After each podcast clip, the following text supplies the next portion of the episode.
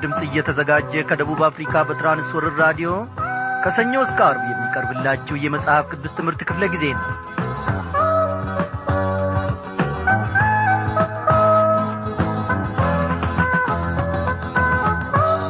እንደምናመሻችሁ በጌታ የተወደዳችሁ ክብራን አድማጮቼ እግዚአብሔር አምላካችን እያንዳንዱን ቀን እየረዳን እየደገፈን እያስተማረን እየመከረን ኖ ለዚህ ቀን ይደርሰናል እግዚአብሔር አምላካችን የተመሰገነ ይሁን።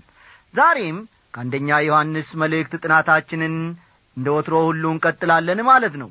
ዛሬ እንግዲህ የምዕራፍ አምስትን ትምህርት ቀጣዩን ክፍል አብረን እንመለከታለን። እስቲ አስቀድመን ዝማሬ እንጋብዛችሁ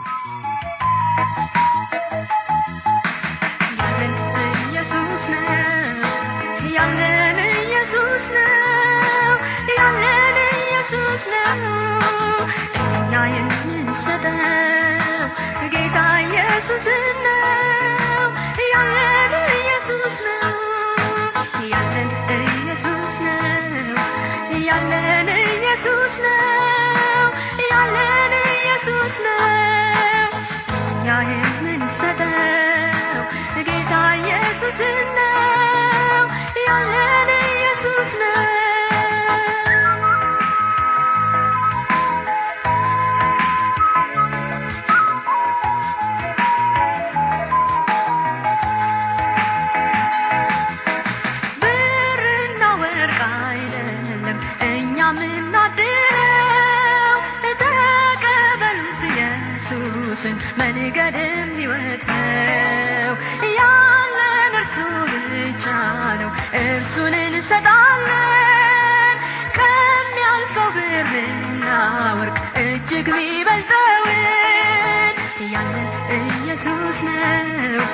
ያለን ኢየሱስ ነው ያለን ኢየሱስ ነው። እኛ የምንሰጠው ጌታ ኢየሱስ ነው። ያለን ኢየሱስ ነው ያለን ኢየሱስ ነው። ያለን ኢየሱስ ነው ያለን ኢየሱስ ነው። እኛ የምንሰጠው ጌታ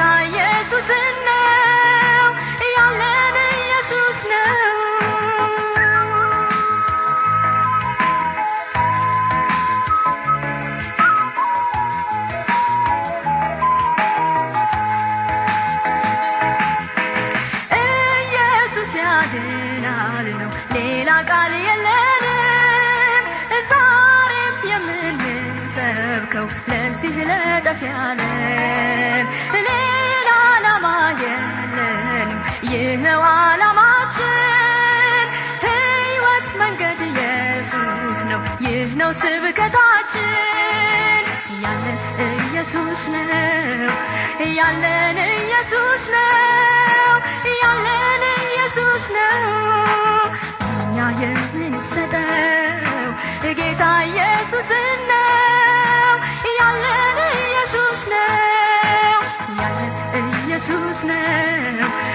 ያለን ኢየሱስ ነው ያለን ኢየሱስ ነው። እኛ የምንሰጠው ጌታ ኢየሱስ ነው ያለን ኢየሱስ ነው። እግዚአብሔር አምላካችን ሆይ ዛሬም ቢሆን ማትረፊያችን ሆነህልናል። እናመሰግንሃለን። ጌታ ሆይ ሰው በዘመዱ በአዝማዱ ይመካል። ሰው ዛሬ በተከለው ነገ ፈራሽ በሆነው ነገር ይመካል። እኛ ግን በአንተ ላይ እንመካለን እንታመናለን። አንተ አትወድቅም ጊዜም አይጥልህም አትቀያየርም ሰዓትና ወቅቱ አያልፍብህም። እግዚአብሔር ሆይ በዘመናት ሁሉ ሁሉንም ነገር አሳልፈ የምትኖር እንዳንተ ያለ መሪ እንዳንተ ያለ አሸናፊ ማንም የለም። እግዚአብሔር አምላካችን ሆይ ዝማሪያችን ኀይላችን ሆነሃል። ከሰው አእምሮ በላይ ነህ እግዚአብሔር አምላካችን ሆይ። አሰራርህ ድንቅ ነው። እዚህ ተጀምሮ እዚያ ጋር ያልቃል አይባልልህም። በዘመናት ሁሉ ውስጥ የሰው ልብ እስኪደነቅብህ ድረስ እጆቻችንን ባፋችን ላይ እስክንጭን ድረስ ድንቅን ታሳየናለ ድንቅን ታደርጋለ። ዛሬም ደግሞ እነሆ በፊትህ አለን። እግዚአብሔር አምላካችን ሆይ በክብር በግርማ በመካከላችን ተመላለስ። አንተ በራዲዮናችን ውስጥ ሆነ እግዚአብሔር አምላካችን ሆይ ቃልህን ስትናገረን መንፈስ ቅዱስ ልባችንን ይነካል መንፈስ ቅዱስ ሸለፈታችንን ይገርዛል። መንፈስ ቅዱስ ጠማማችንን ያቃናል። መንፈስ ቅዱስ የጐደለውን ነገራችንን ይሞላል። እግዚአብሔር አምላካችን ሆይ በከፍታ ላይ ከፍታ እየጨመርክ የምታረማምደን እግዚአብሔር ሆይ ዛሬም ደግሞ አንድ እርምጃ በእምነታችን ወደ አንተ የምናድግበትን እምነት በውስጣችን እንድትፈጥርልን እንለምንሃለን። ጌታ ኢየሱስ ክርስቶስ ታምነናል። ድንቅን ነገር ማድረግ እንደምትችል እግዚአብሔር ሆይ በአንተ ታምነናል። ዛሬም ደግሞ በደላችንን ሳይሆን ውድቀታችንን ሳይሆን በጌታ በኢየሱስ ክርስቶስ ውስጥ በፍቅር ዐይኖች እያየህን በምሕረት እየደገፍከን አይዟች ልጆቼ ስለምትለን እጅግ ደስ ይለናል። በዚህች ምሽት እግዚአብሔር አምላካችን ሆይ ከቃል ታምራትን ማየት የምንችልበትን ጸጋ አብዛልን በተማርነውም እውነት ደግሞ መኖር የምንችልበትን ጸጋ እንደዚሁ ደግሞ ስጠን። ይህንን ሁሉ ስለምታደርግ እናመሰግንሃለን። በጌታችንና በመድኃኒታችን በኢየሱስ ክርስቶስ አንድ ልጅ ስም አሜን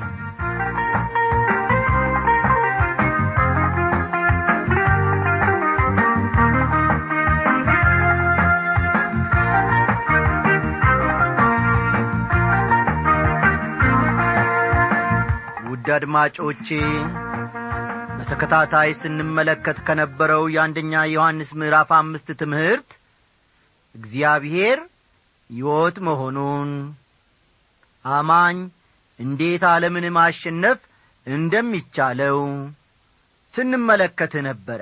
በዛሬው ምሽት ክፍለ ጊዜ ጥናታችን ደግሞ የደህንነታችን ዋስትና ወይም ማረጋገጫ ምን እንደሆነ አብረን እንመለከታለንና መጽሐፍ ቅዱሶቻችሁን ገለጥ ገለጥ አድርጋችሁ አንደኛ ዮሐንስ ምዕራፍ አምስት ቁጥር ስድስትን ተመልከቱ።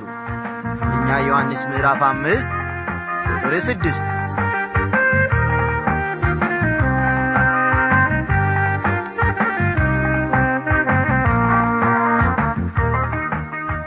በውሃና በደም እየመጣ ይህ ነው። እርሱም ኢየሱስ ክርስቶስ በውሃና በደሙ እንጂ በውሃው ብቻ አይደለም ይላል። ታስታውሱ እንደሆነ ኢየሱስ ክርስቶስ በተሰቀለበት ጊዜ በቅዱሳት መጻሕፍት ትንቢት መሠረት ከአጥንቶቹ አንዱም አልተሰበሩም ነበረ። መስቀል ላይ ተሰቅለው የሚገደሉ ሰዎችን ሞት ለማፋጠን ሮማውያን ቅልጥማቸውን የመስበር ልማድ ነበራቸው ወንጌላዊው ዮሐንስ ግን እንዲህ በማለት ይናገራል። ወደ ኢየሱስ በመጡ ጊዜ ግን እርሱ ፈጽሞ እንደ ሞታ አይተው ጭኑን አልሰበሩም። ነገር ግን ከጭፍሮቹ አንዱ ጎኑን በጦር ወጋው ወዲያውም ደምና ውሃ ወጣ። ያየውም መስክሯል ምስክሩም እውነት ነው። እናንተም ደግሞ ታምኑ ዘንድ እርሱ እውነት እንዲናገር ያውቃል ሲል ተናገረ። ዮሐንስ ምዕራፍ አሥራ ዘጠኝ ከቁጥር ሰላሳ ሦስት እስከ ሰላሳ አምስት ያለውን ተመልከቱ። ኢየሱስ በተሰቀለበት ጊዜ ዮሐንስ እዚያው ስለ ነበር ሌሎች ያላዩትን ማየት ችሎ ነበረ። ምናልባትም ከሌሎች ሐዋርያት ይልቅ ወደ መስቀሉ ጠጋ ብሎ የመመልከት ዕድል ሳይገጥመውም አልቀረም ከወታደሮቹ አንዱ የኢየሱስን ጎን በጦር ሲወጋው ደምና ውሃ ሲወጣ በዐይኖቹ ተመልክቷል። አሁን ደግሞ ዮሐንስ በዚህ መልእክቱ ጉዳዩን ከክርስትና ሕይወታችን ጋር ሲያያይዘው ኢየሱስ ክርስቶስ በውሃና በደም እንደ መጣ ይናገራል። ውሃ የምን ምሳሌ ነው? አው ውሃ የምን ምሳሌ ነው? ውሃ የእግዚአብሔር ቃል ምሳሌ ነው ወገኖቼ። ልብ በሉ። ውሃ የእግዚአብሔር ቃል ምሳሌ ነው። ጌታ ኢየሱስ ክርስቶስ ለኒቆዲሞስ እውነት እውነት እልሃለሁ ሰው ከውሃና ከመንፈስ ካልተወለደ በቀር ወደ እግዚአብሔር መንግሥት ሊገባ አይችልም በማለት እንደ ተናገረ እናስታውሳለን የዮሐንስ ወንጌል ምዕራፍ ሦስት ቁጥር አምስት ውሃ በመንፈሱ አማካይነት ተግባራዊ የሚሆነው የእግዚአብሔር ቃልን ይወክላል። ውሃ በመንፈሱ አማካይነት ተግባራዊ የሚሆነውን የእግዚአብሔርን ቃል ይወክላል። ደም ደግሞ የኢየሱስ ክርስቶስ ሞት ምሳሌ ነው። ደም የኢየሱስ ክርስቶስ ሞት ምሳሌ ነው። ውሃ ቀደም ብዬ እንደ ተናገርኩት በመንፈሱ አማካይነት በመንፈሱ አማካይነት ተግባራዊ የሚሆነውን ተግባራዊ የሚሆነውን የእግዚአብሔርን ቃል ይወክላል የእግዚአብሔርን ቃል ይወክላል። በውሃና በደም የመጣ ይህ ነው። እርሱም ኢየሱስ ክርስቶስ ነው ይላል ዮሐንስ። መንፈስም እውነት ነውና የሚመሰክረው መንፈስ ነው ይላል። በሌላ አነጋገር እነዚህን እውነቶች ያውና እውን የሚያደርጋቸው የእግዚአብሔር መንፈስ ነው። ከትንሣኤው አንስቶ እስከ ባለ አምሳ ድረስ ባሉት ቀናት መካከል በኢየሩሳሌም መቆየት እንዳለባቸው ነበር ጌታ ለደቀ መዛሙርቱ የነገራቸው። ለምን? ምክንያቱም ያለ መንፈስ ቅዱስ እርዳታ ውጤት ያለው መንፈሳዊ ሥራ መሥራት እንደማይችሉ ጌታ ስለሚያውቅ ነው። እንግዲህ አንድ ሰው ደህንነትን እንዲያገኝ ከተፈለገ የክርስቶስ ሞትና ቤዛነት ሥራ ማመን ብቻ ሳይሆን መንፈስ ቅዱስ በልቡ ውስጥ እንዲሠራ ያስፈልገዋል ማለት ነው።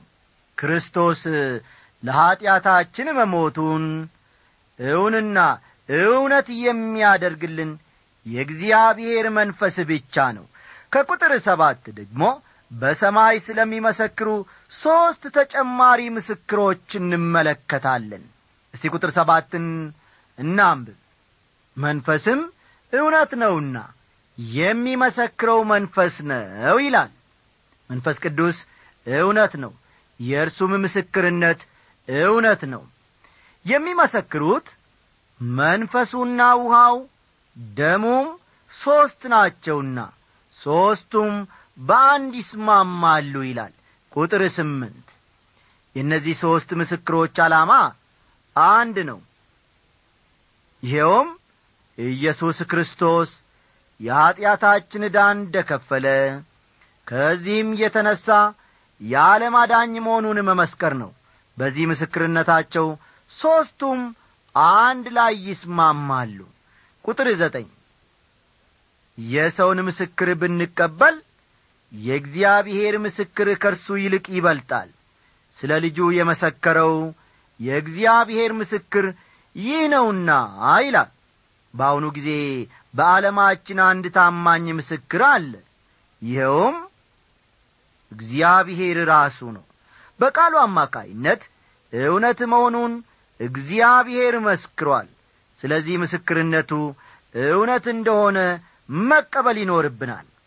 ቁጥር አስር በእግዚአብሔር ልጅ የሚያምን በነፍሱ ምስክር አለው በእግዚአብሔር የማያምን እግዚአብሔር ስለ ልጁ የመሰከረውን ምስክር ስላላመነ ሐሰተኛ አድርጎታል ይላል። በርግጥ ኢየሱስ ክርስቶስን ጌታና ዳኛ አድርገን ተቀብለን ከሆነ መንፈስ ቅዱስ በውስጣችን ይኖራል ማለት ነው። እነዚህ ነገሮች እውነት መሆናቸውንም ይመሰክርልናል። የእግዚአብሔርን ቃል በሬዲዮ አማካይነት መስበክ አበረታች ከሆነበት ምክንያት አንዱ ይኸው እንደሆነም እኔ አምናለሁ። ከእናንተ ማለትም ከብዙ የሬዲዮ አድማጮቻችን ጋር በአካል ተገናኝተን አናውቅም። ይሁን እንጂ እኔ ውስጥ ያለው መንፈስ ቅዱስ በእናንተም ውስጥ መኖሩን ስለማውቅ የምትሰሙት የእግዚአብሔር ቃል እንደሆነ ይኸው መንፈስ እንደሚመሰክርላችሁ አምናለሁ በእግዚአብሔር የማያምን እግዚአብሔር ስለ ልጁ የመሰከረውን ምስክር ስላላመነ ሐሰተኛ አድርጎታል ይላል። እግዚአብሔር በኢየሱስ ክርስቶስ ብታምኑ አድናችኋለሁ ሲለን የለም በኢየሱስ ክርስቶስ ማመን አልፈልግም የምንል ከሆነ እግዚአብሔርን ውሸታማ አድርገነዋል ማለት ነው። ቁጥር አሥራ አንድ እግዚአብሔርም የዘላለምን ሕይወት እንደ ሰጠን ይህም ሕይወት በልጁ እንዳለ ምስክሩ ይህ ነው ይላል። የዘላለም ሕይወት ማለት ኢየሱስ ክርስቶስን መቀበል ማለት ነው። ኢየሱስን እያለው ሁሉ የዘላለም ሕይወት አለው። እጥር ምጥን ባለ መልኩ የወንጌል ግቡ ወይም ዓላማውም ይኸው ነው። ቁጥር አሥራ ሁለት ልጁ ያለው ሕይወት አለው። የእግዚአብሔር ልጅ የሌለው ሕይወት የለውም ይላል። ልጁ ያለው ሕይወት አለው አለ እንጂ የዚህ ወይም የዚያ ቤተ ክርስቲያን አባል የሆነ ወይም ይህንንና ያንን ሃይማኖታዊ ሥርዓት የፈጸመ ተስካር ያወጣ ወይም ጠበል ጣዲቅ ያደረገ የዘላለም ሕይወት አለው አላለም ምን አለ? ልጁ ያለው ሕይወት አለው አለ ይህንን በአራት ነጥብ ብንደመድመው መልካም ነው። ተጨማሪ ነገር አያስፈልገውምና። ስለዚህ ጥያቄው ኢየሱስ ክርስቶስን ጌታና ዳኛ አድርጋችሁ ተቀብላችሁታልን? የሚል መሆን አለበት። የእግዚአብሔር ልጅ የሌለው ሕይወት የለውም ወገኖቼ። በቃ አስተዋላችሁ? የእግዚአብሔር ልጅ የሌለው ሕይወት የለውም። ከእርሱ በቀር በኀጢአታችን የጠፋንንን በእርሱ ግን የዘላለም ሕይወት አለን። ሊያድነን የሚቻለው ኢየሱስ ክርስቶስ ብቻ ነው። በሌላ በማንም መዳን አንችልም። የኀጢአታችንን ዕዳ ለመክፈል ብቃት ያለው እርሱ መድኃኔ ዓለም ብቻ በመሆኑ መስቀል ላይ ለኀጢአታችን ሞቷል። ስለሆነም ደህንነትን የምንፈልግ ከሆነ ወደ እርሱ ብቻ መምጣት አለብን። እግዚአብሔር ለዘላለም እየተመሰገነ ይሁን። እስቲ ቁጥር አሥራ ሦስትን ደግሞ አለፍ ብለን እናንብብ። የዘላለም ሕይወት እንዳላችሁ ታውቁ ዘንድ በእግዚአብሔር ልጅ ስም ለምታምኑ ይህን ጽፌላችኋለሁ ይላል። ዮሐንስ መልእክቱን ሲጽፍ ሁለት ዓላማዎች ነበሩት። ተመልከቱ። ዮሐንስ ይህንን መልእክቱን ሲጽፍ ሁለት ዓላማዎች ነበሩት። አንደኛው ዓላማ በእግዚአብሔር ልጅ ለምታምኑ ይህን ጽፌላችኋለሁ ይላል። በእግዚአብሔር ልጅ ለምታምኑ ይህን ጽፌላችኋለሁ ይላል። ይህ የሚያመለክተው ደህንነትን ነው። ፈጠን ፈጠን እያላችሁ ነጥቦቹን ጻፉ። ይህ የሚያመለክተው ደህንነትን ነው። ሁለተኛው የዮሐንስ ዓላማ ደግሞ የዘላለም ሕይወት እንዳላችሁ ታውቁ ዘንድ ይላል።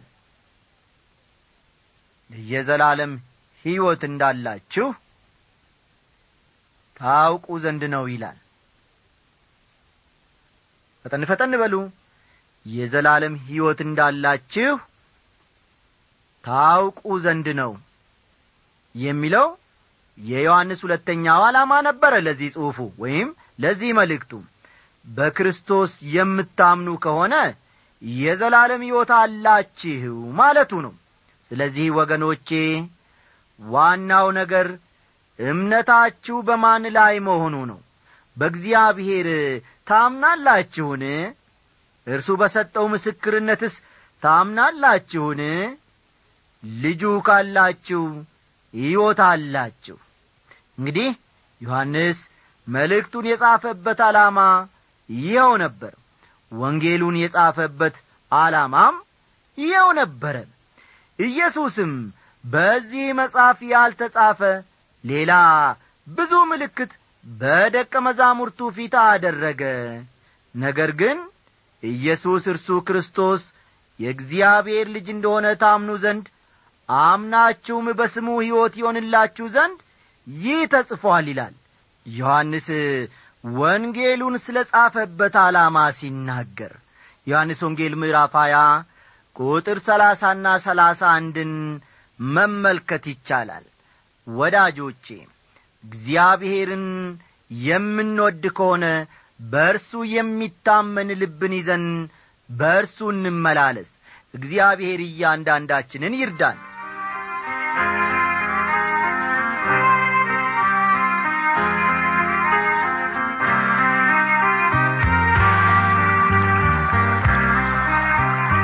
ሰላምታውን ቀደም ብሎ ከጻፈልን በኋላ የእግዚአብሔር ዓላማ ልዩ ነው። ሁሉም በር ቢዘጋብኝም ጌታ ቃሉን እንድማር ካዘጋጀልኝ ሁለት ማዕዶች ውስጥ ይህ የመጽሐፍ ቅዱስ በራዲዮ ጥናት አንዱ ሲሆን ሰላሳ ስልሳና መቶ ፍሬ ከሚያፈሩት ባሪያዎች ውስጥ እግዚአብሔር በአሁን ሰዓት ሰላሳ ፍሬ ካፈሩት ባሪያዎቹ ጋር ቀላቅሎኛል ብዬ ብናገር ማጋነን አይሆንብኝም ብዬ አስባለሁ። ካልን በኋላ ምክንያቱን ሲገልጽልን ምክንያቱም አለ።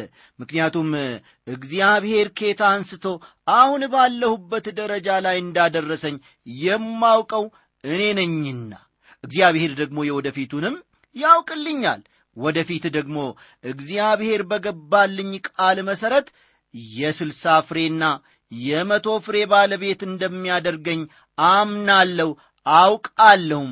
በዚሁ መንገድ ወደ ግራና ወደ ቀኝ ሳልል ከቀጠልኩ በእግዚአብሔር ኀይልና ብርታት በዚህ ባሰብኩበት ቦታ ደርሳለሁ በማለት እነሆ የበኩሉን ሐሳብ ወይ ምስክርነቱን የገለጠልን ወንድማችን ያዕቆብ እስራኤል ከምዕራብ ወለጋ ጊምቢ ነው።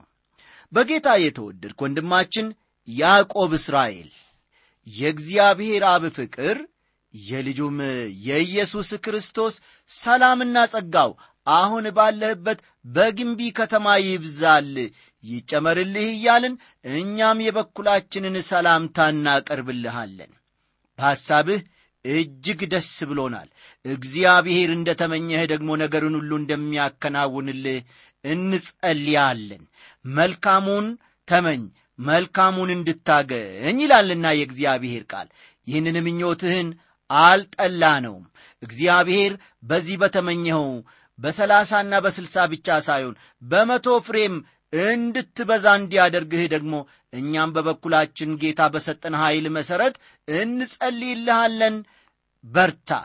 እግዚአብሔር አሁን ባለህበት ስፍራ ደግሞ የቃሉን ማር በሆድ ውስጥ አስቀምጦ ዘወትር በዚህ እንድትበረታ ወደ ቃሉ ማዕድ ደግሞ አንተን ዘንበል ስላደረገ ካሉት በሮች መካከል ወይም ማዕዶች መካከል ማለት ነው። እግዚአብሔርን እኛ ስላንተ እጅግ አድርገን አመስግነናል።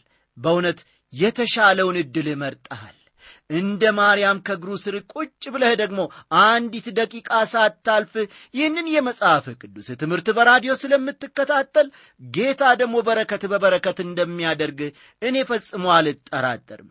ብዙ ሰዎች የእግዚአብሔርን ቃል ሰምተዋል እኔም ሰምቻለሁ።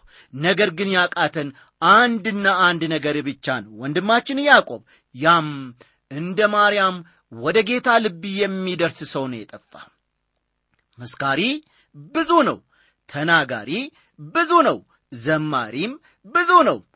አዎ ማርያም የጌታን ልብ ደስ አሰኘች። የጌታን ልብ እነሆ ወደ ራሷ ጠቀለለች።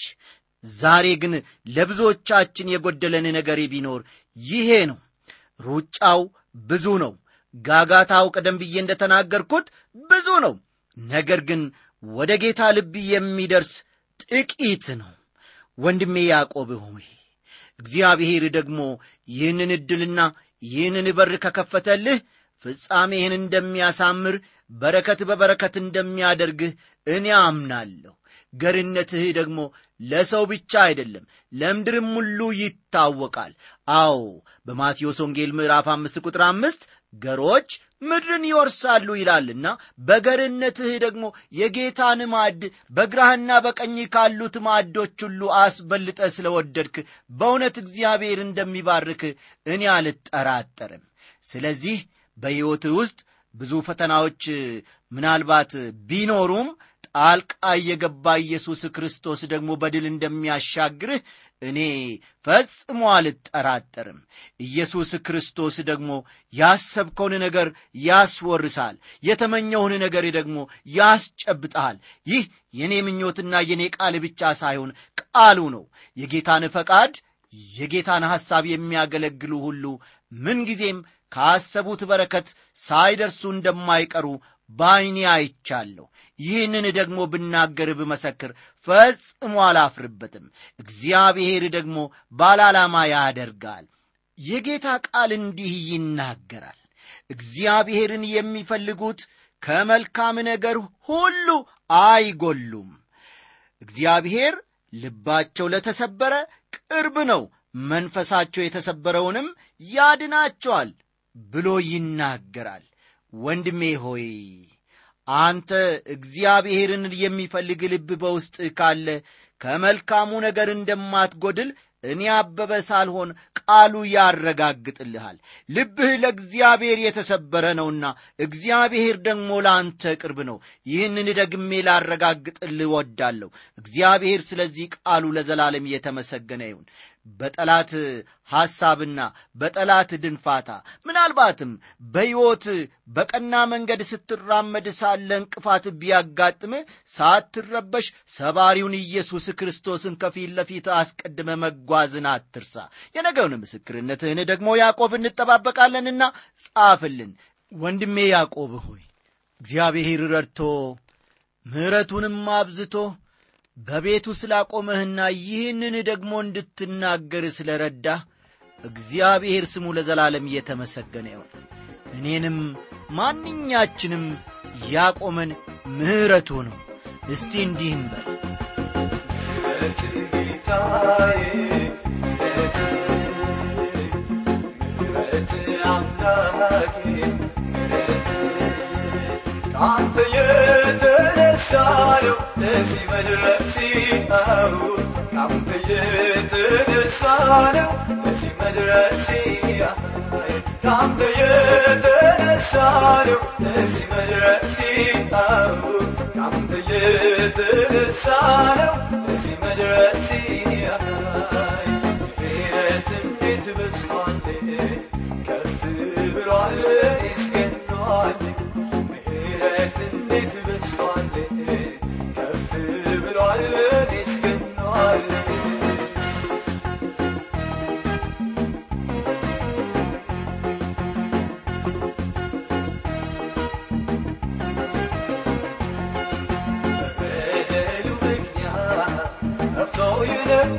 ሰው ከጥፋት ጎዳና በፍቅር መለስከው የክህነቱን ሥራ ኑሮ አድርጎታል።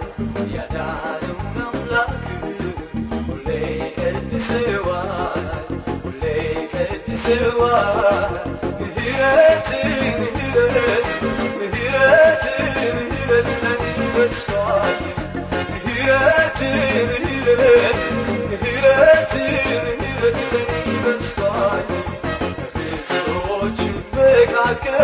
ساكن على جنات من من مرتعل سامر وعلى لشرب تركم قبل دنيا ليتر وعلى بسوء جنبك عكر ساكن على